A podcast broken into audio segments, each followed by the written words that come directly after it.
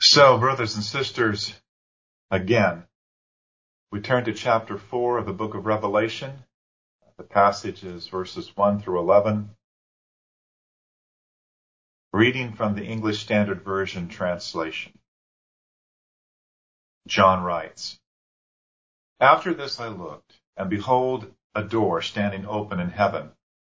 And the first voice, which I had heard speaking to me like a trumpet, said, 'Come up here, and I will show you what must take place after this.' At once I was in the Spirit, and behold, a throne stood in heaven, with one seated on the throne, and he who sat there had the appearance of jasper and carnelian, and around the throne was a rainbow that had the appearance of an emerald. Around the throne were twenty-four thrones, and seated on the thrones were twenty-four elders, clothed in white garments, with golden crowns upon their heads. From the throne came flashes of lightning, and rumblings, and peals of thunder. And before the throne were burning seven torches of fire, which are the seven spirits of God. And before the throne there was, as it were, a sea of glass like crystal. And around the throne, on each side of the throne, are four living creatures full of eyes, in front and behind. The first living creature like a lion, the second living creature like an ox, the third living creature with the face of a man, and the fourth living creature like an eagle in flight. And the four living creatures, each of them with six wings, are full of eyes all around and within.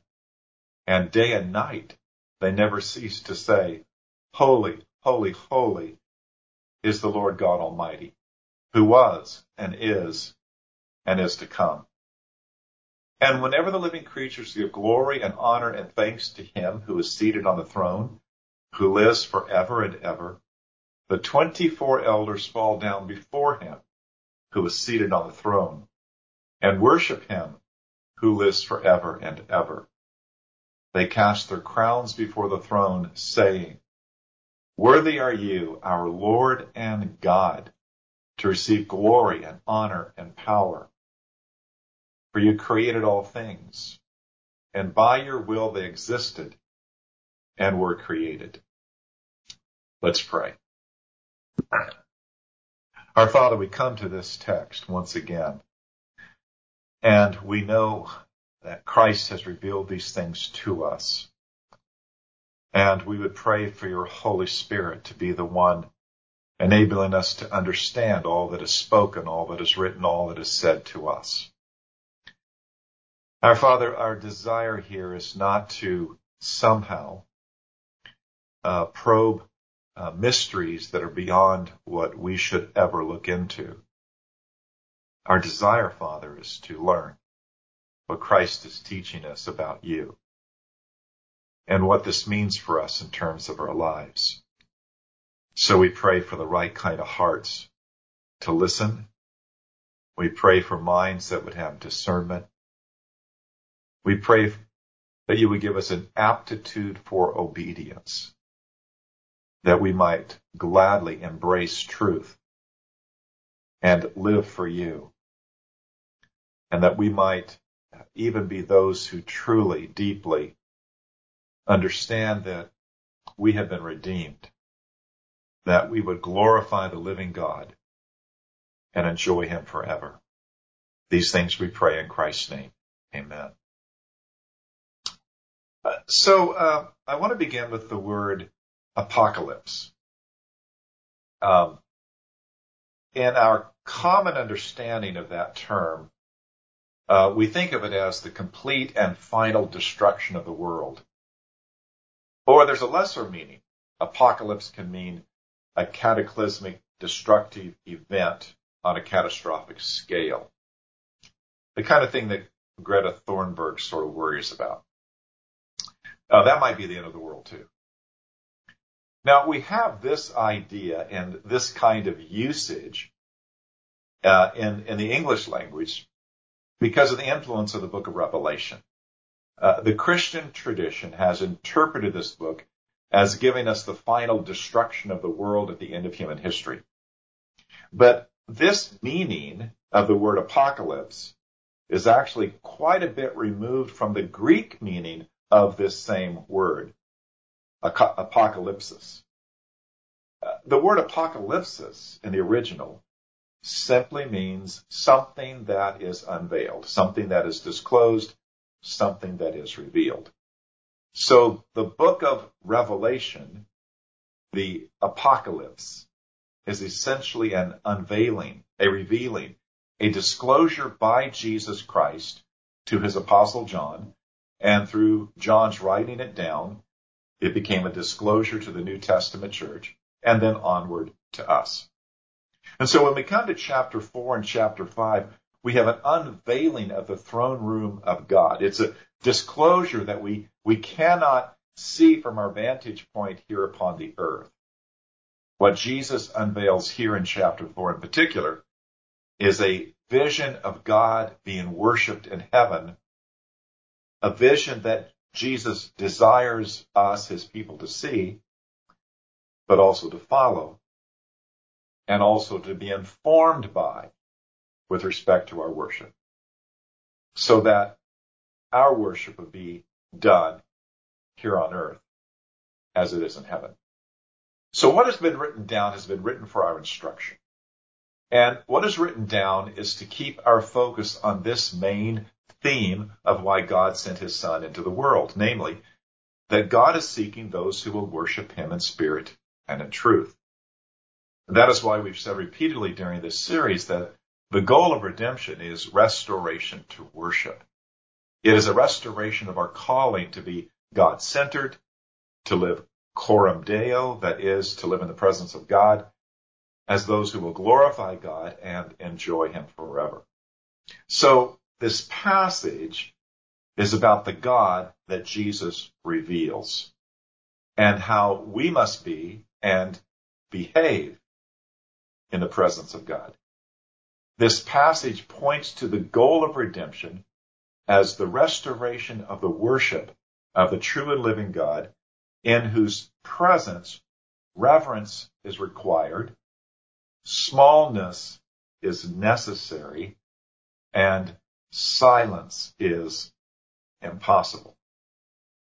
In this regard, then, Jesus reveals in this passage three facets of worship that we should observe, and then three normative practices that we should apply to our worship. Again, reverence is required. Smallness is necessary. Silence is impossible.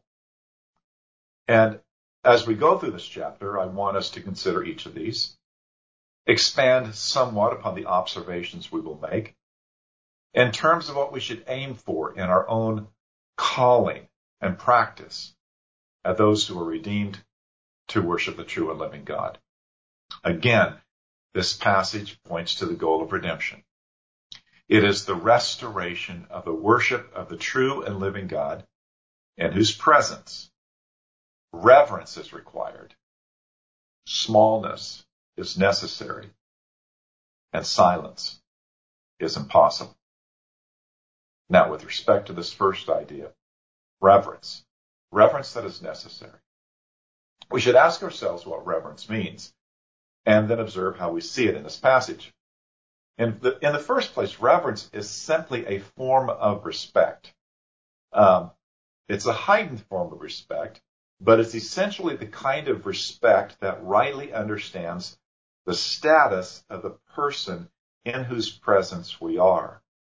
So the greater the person, the greater that respect or reverence. Now, in the days of monarchies, uh, this was culturally well understood. You know, there were kings and queens and lords and ladies, all sorts of royalty. Everyone with a royal title was supposed to be accorded a higher form, a higher degree of respect than ordinary private citizens. So people of this sort, that is, kings and queens especially, would be given exalted titles, things like Your Majesty, Your Highness, Your Lordship, Your Ladyship, Your Excellency. And in the public conduct of their duties, they would be given special respect, serious respect, an attitude of reverence. Now, the closest some of this might, some of us might ever come to this kind of thing in our very democratized culture is if we've ever had to go into a courtroom, if we've ever served on a jury. Uh, if you have, we've had the experience of the courtroom protocol. Uh, that's designed to impress upon everyone the serious nature of what happens there, and therefore the serious respect that must be given to it. So attorneys are always there in their best suits. Sheriffs and bailiffs show up in their uniforms along with their sidearms. And the judge, of course, is always wearing his judicial robe. Now, when the judge comes in, the bailiff announces this. He commands everyone to rise uh, until the judge is seated. Then he allows everyone to sit. All of this is a form of reverence. It rightly understands the status of the person in our presence. Or we ought to reverse this. We ought to say that uh, it, it is, we understand in whose presence we actually are. And in every courtroom, the most important person happens to be the judge. All reverence to be given to the judge. Now, secondly, though, reverence is also a theological idea. In fact, it's a a crucially central theological idea. It's it's it's essentially uh, the idea that the highest possible kind of respect that we would associate with God is captured by this word reverence. Reverence is the attitude that we must have toward God. This is grounded in a number of Old Testament passages, uh, the first of which would be Exodus three. It, a familiar story.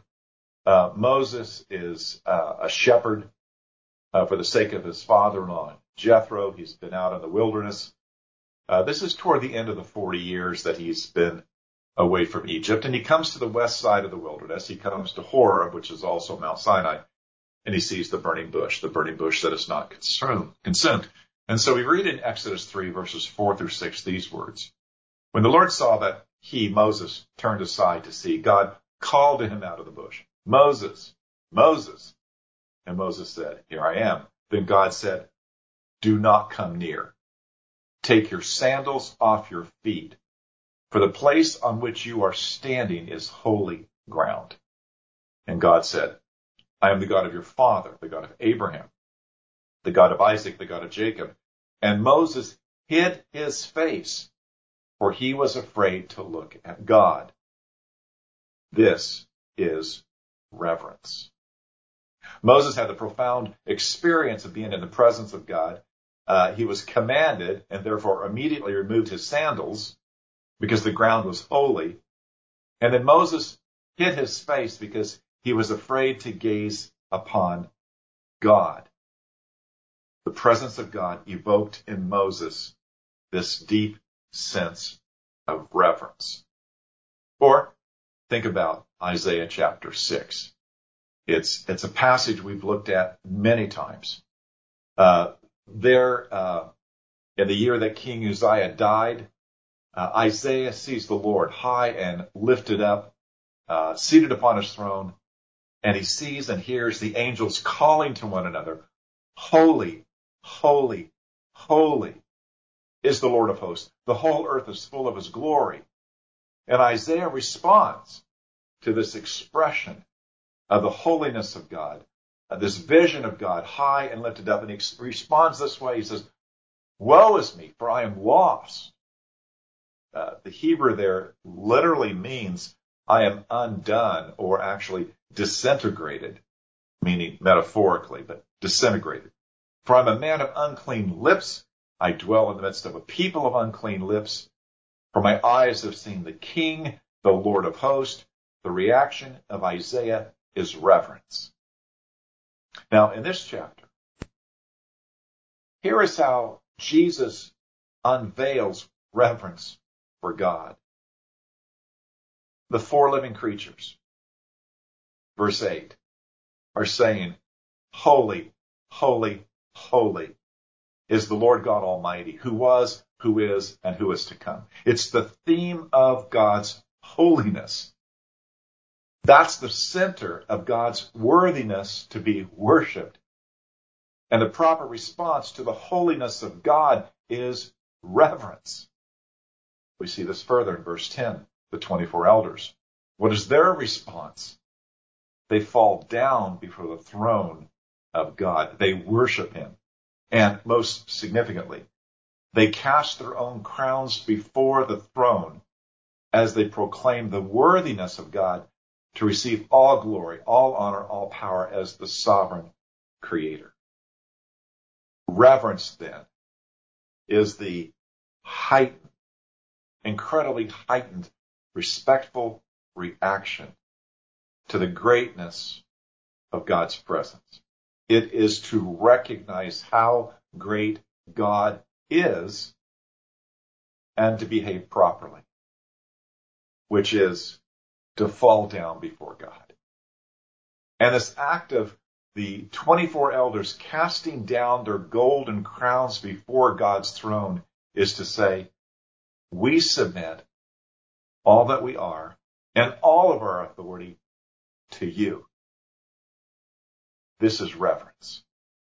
It is the most profound recognition and respect for who God is in all of his glorious greatness. Now, if we're going to call what we do worship, then there must be reverence. Reverence is required. Jesus is unveiling the biblical truth that in the presence of God, where worship must happen, reverence is required. Now, this has a great deal of meaning in my own life personally, because I've often been asked to comment on my thirteen years of, of teaching at Bakersfield Christian High School. And, and here's what I say in all truthfulness. Overall, a very good school. Overall, the very best young people in all of Kern County. Overall, wonderful colleagues. Overall, the best teachers I ever could have asked for to work with in the Bible department. And then people ask, why did you leave? And the answer is this. In twenty sixteen, in January, I was standing at the end of chapel and I was praying, God, I don't think I can endure another year of chapel services. Because what was going on in my heart was this. For Lord, if we're going to call what we do worship, there must be reverence. Reverence is required. But it was a constant concern and challenge within the Bible department that we could never change the culture of chapel services. When one of our department, Bible department teachers was in charge of chapel, we had reverence. We worked toward reverence. But when the responsibility for chapel was placed elsewhere, reverence, in so many ways, and for the most part, disappeared. There was this controlling idea when a member of the Bible department was not in charge of chapel. There was this controlling idea. We need to have chapels that students enjoy. That's a very different idea than we need to have chapels that show reverence to God.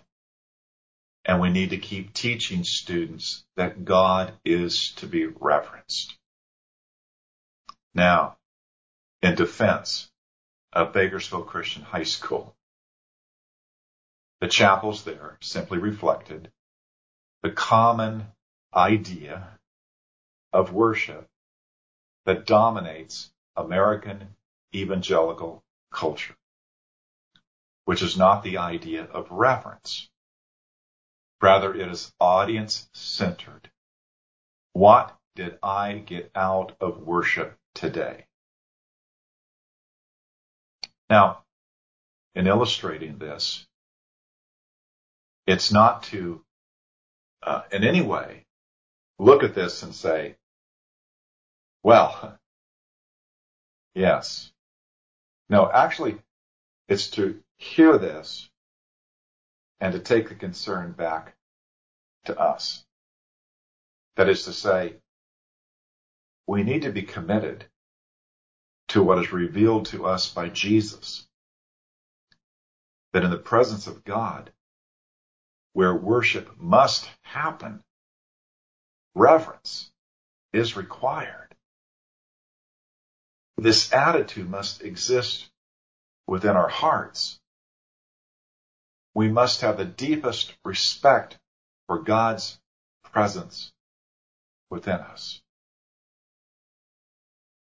Second facet of worship that we see from this passage, smallness is necessary.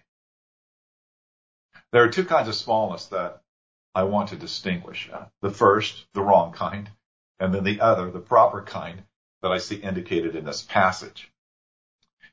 First, Cosmos, the early nineteen eighties P B S series by Carl Sagan, where this tagline was always given in association with its broadcasting. The cosmos is all that is or was or ever will be. Now, one of the things you learn from that series and from the perspective of modern cosmology science is the vast size of the cosmos and the vast age of the cosmos. Currently, the observable universe would be like a sphere with a diameter of about ninety-three billion light years, where each light year has five point nine trillion miles. Now that's unbelievably, inconceivably huge. And the age is reckoned at roughly fourteen billion years old. Now, such sizes are used to support the idea that we human beings are very, very small items in this vast cosmos, and therefore we are very, very insignificant. With respect to the cosmos, we are so very tiny. Our lives are so very short that we essentially do not matter at all. This view of smallness leads again and again to the conclusion of human insignificance. No matter what we may think of ourselves, no matter what we may think of the human race, if Carl Sagan is correct, if the cosmos is all that is or was or ever will be, then we are truly so very small that it is to the point of utter insignificance. If you believe this view of the cosmos, there is no way to prop up your life and to make your life truly matter, to make it other than being actually insignificant. twenty-five hundred years of thinking from this perspective, from the best minds of the philosophers and from the best minds of the scientists, has made this abundantly clear.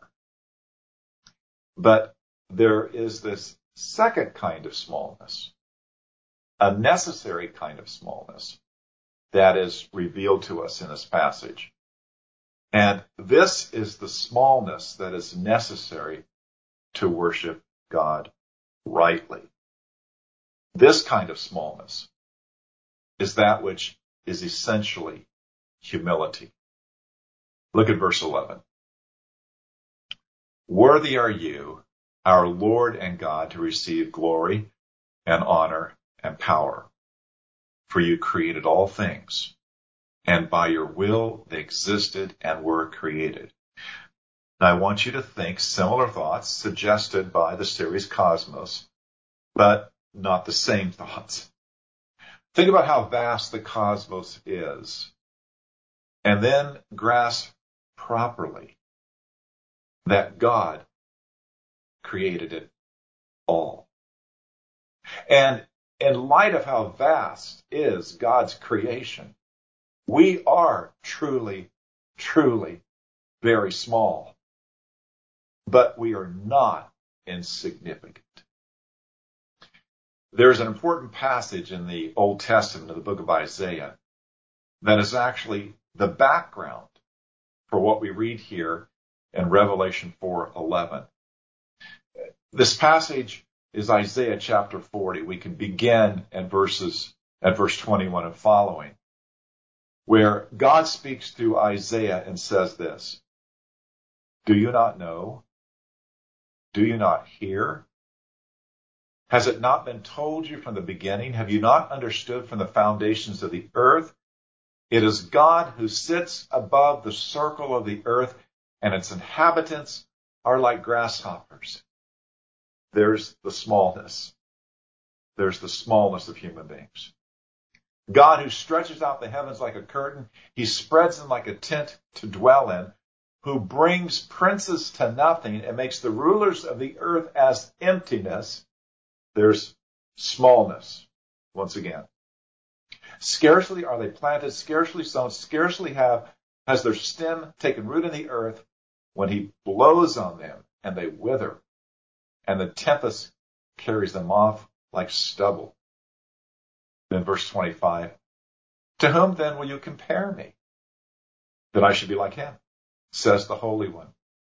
Lift up your eyes on high and see who created these," which is to say, look at this vast cosmos. "He who brings out their host by number, calling them all by name, by the greatness of his might, and because he is strong in power, not one is missing." This is Revelation four eleven. The God who created all things, and by his will they have existed and were created. Then God goes on to say to his people that they must not see their smallness as insignificance. So Isaiah forty, verse twenty-seven, where God says, "What do you say, O Jacob? And speak, O Israel. My way is hidden from the Lord, and my right is disregarded by my God." That is to say, God's people were thinking they were both small and insignificant, and not even noticed or regarded by God. So God responds in verse twenty-eight. "Have you not known? Have you not heard? The Lord is the everlasting God, the creator of the ends of the earth. He does not faint or grow weary. His understanding is unsearchable. He gives power to the faint, and to him who has no might, he increases strength. Even youths shall faint and be weary, and young men shall fall exalted. But they who wait for the Lord shall renew their strength. They shall mount up with wings like eagles. They shall run and not be weary. They shall walk and not be faint." God is saying, it is right that you see yourself as small. It is a necessary perspective. You are a tiny creature that God has created, and you must humbly see yourself this way. But you are so mistaken if you think that because you are small, you do not matter. You are so mistaken if you think you are small and God does not take note of your life. Rather, the Lord God who created all of the starry host, who calls each and every one of those stars by name, this same one is the Lord who will renew the strength of everyone who trusts and waits upon him. Now, what Jesus is revealing about the presence of God and our worship of him is that we must necessarily reckon ourselves as very small, humble creations who exist not by chance or the indifference of the cosmos, but because God himself has chosen to create us and to redeem us.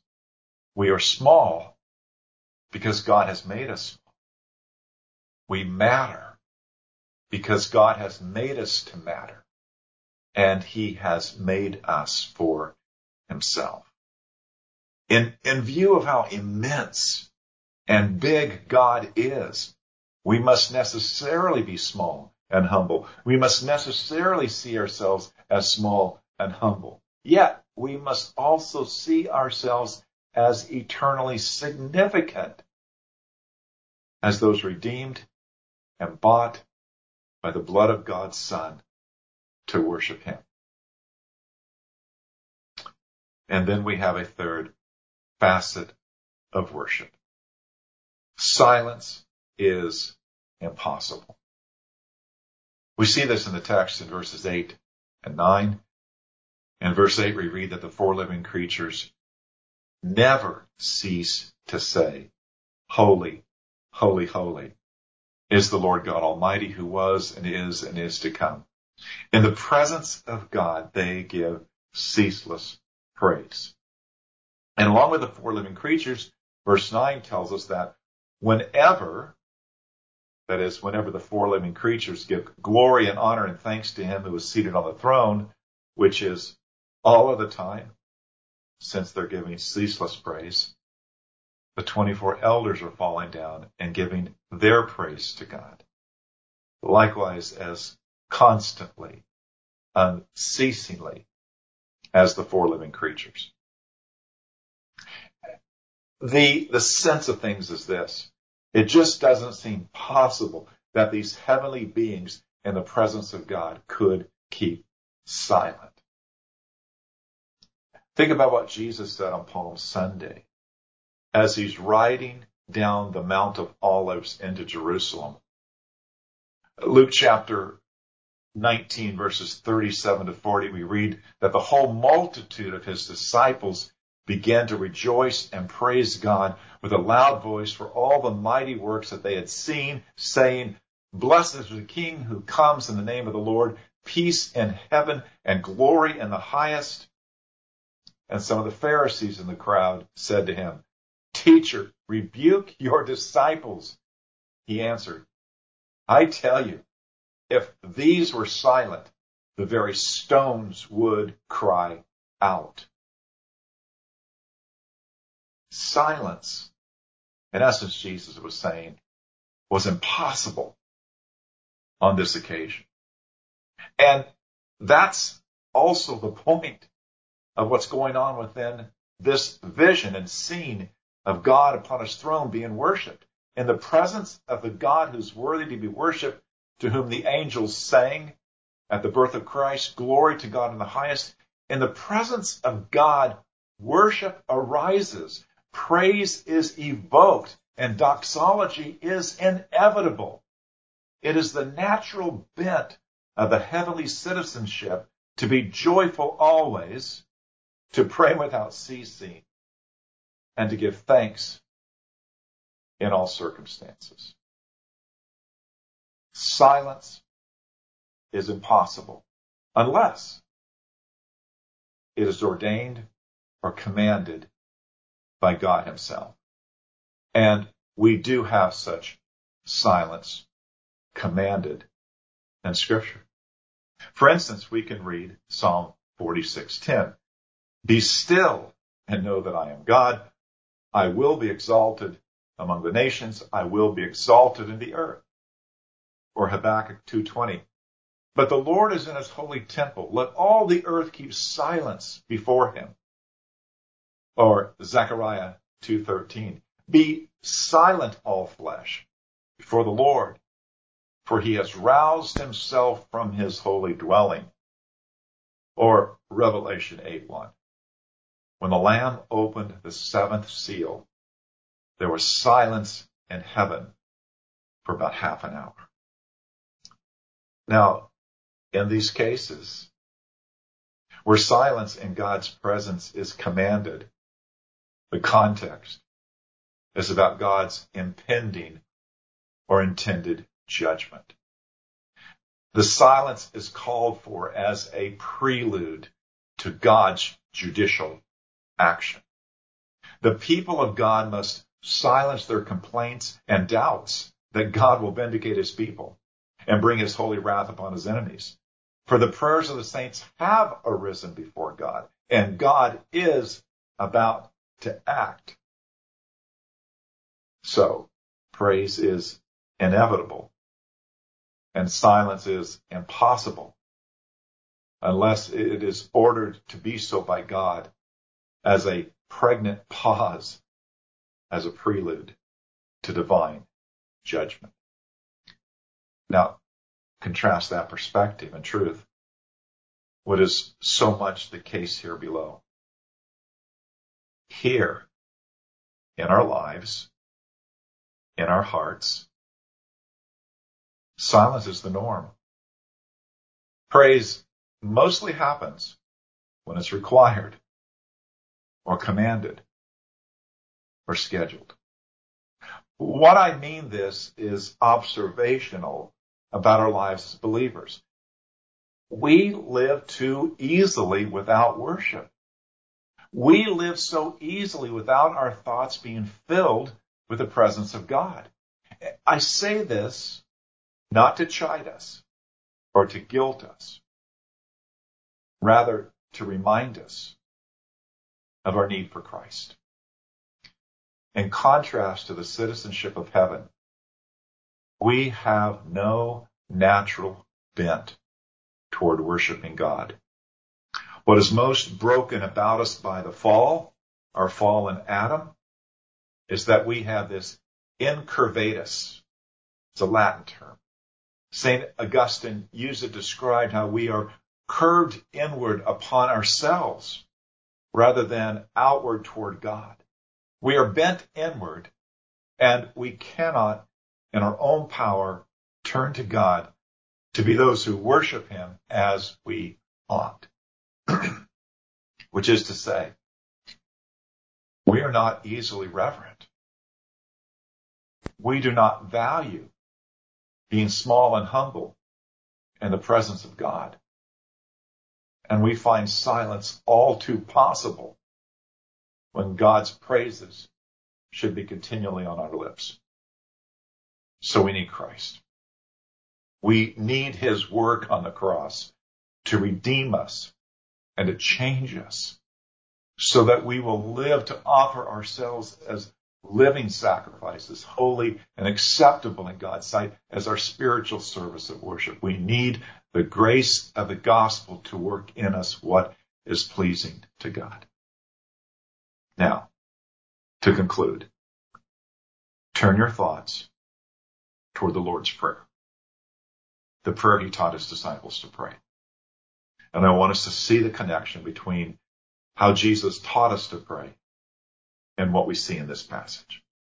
First, we pray in the Lord's Prayer to our Father who is in heaven, the one who is seated upon his throne, the sovereign King and Creator of all things. Then secondly, we are to pray that his name would be hallowed. It's the leading point in all worship to recognize and express the fact that God is the holy, holy, holy God. This is his essential nature. And thirdly, we are to pray for God's kingdom to come and for his will to be done on earth as it is in heaven. In heaven, where there is full and true reverence for God, where those who worship God know that they are small and that God is infinitely great, and where it is impossible to be silent, for in God's presence there is ceaseless praise. We are to pray that are in our own lives, in the church that is the body of Christ, that God's will would be done here on earth, that we would be those whose worship would be joyful always, whose prayers would be unceasing, and whose thanksgiving would be at all times, in all circumstances, that we would be able to say to one another, "Oh, magnify the Lord with me, and let us exalt his name together." Amen. Let's pray.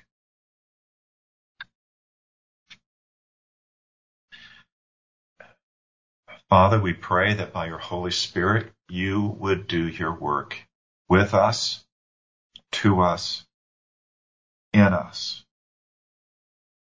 that the reason you sent your Son into this world, motivated as you were seeking those who would worship you in spirit and in truth, that that work and mission of Christ would be fulfilled in us. That you would break our natural bent in which we are curved in upon ourselves and replace it, Almighty God, with a proper bent toward you. That we here and now, still citizens upon this earth, would do your will, the will of worship, as it is in heaven. And this we pray, in order that you would be lifted up and glorified in our lives, through Jesus our Lord. Amen.